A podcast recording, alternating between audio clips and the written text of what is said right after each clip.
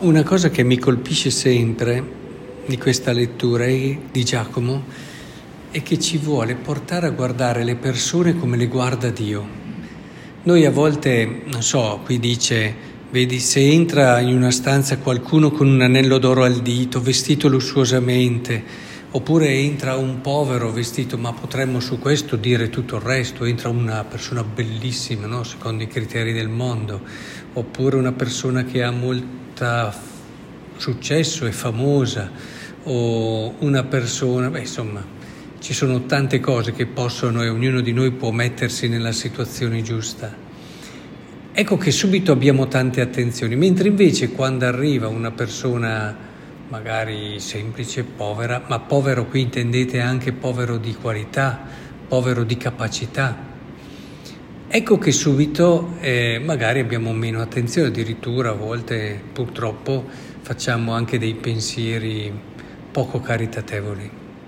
Ma la, la peggiore poca carità sappiate che è l'indifferenza, cioè noi quasi non ci accorgiamo di lui, siamo così presi dagli altri e magari di queste persone non ci importa più di tanto, non abbiamo queste attenzioni.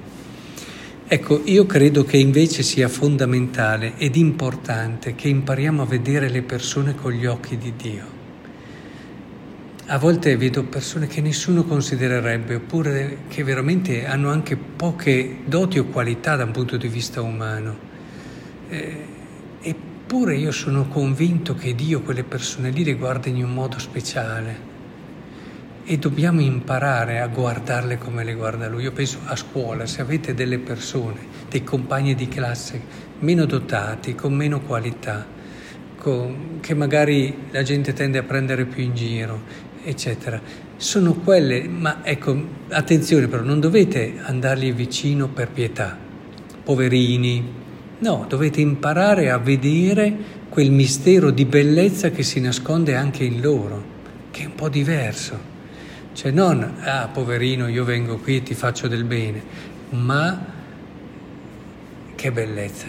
Ricordate, ci sono alcune cose che mi porto nel cuore. Una volta, forse l'avete visto anche voi, il circo delle farfalle, quando c'era quell'attore che poi faceva il personaggio senza braccia, senza che tutti deridevano, eccetera. No? Poi arriva quella persona invece, il capo del circo, no?